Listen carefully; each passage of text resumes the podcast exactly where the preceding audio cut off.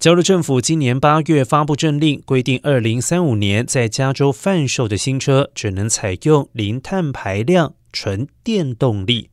而这项措施日前，纽约政府也决定要跟进。对此，丰田汽车 Toyota 表示，真正达到零碳排目标相当困难，不过仍然努力在二零三零年前耗资八万亿日元布局电动化，其中一半资金将用于开发纯电动车款，预计将推出三十款的电动车。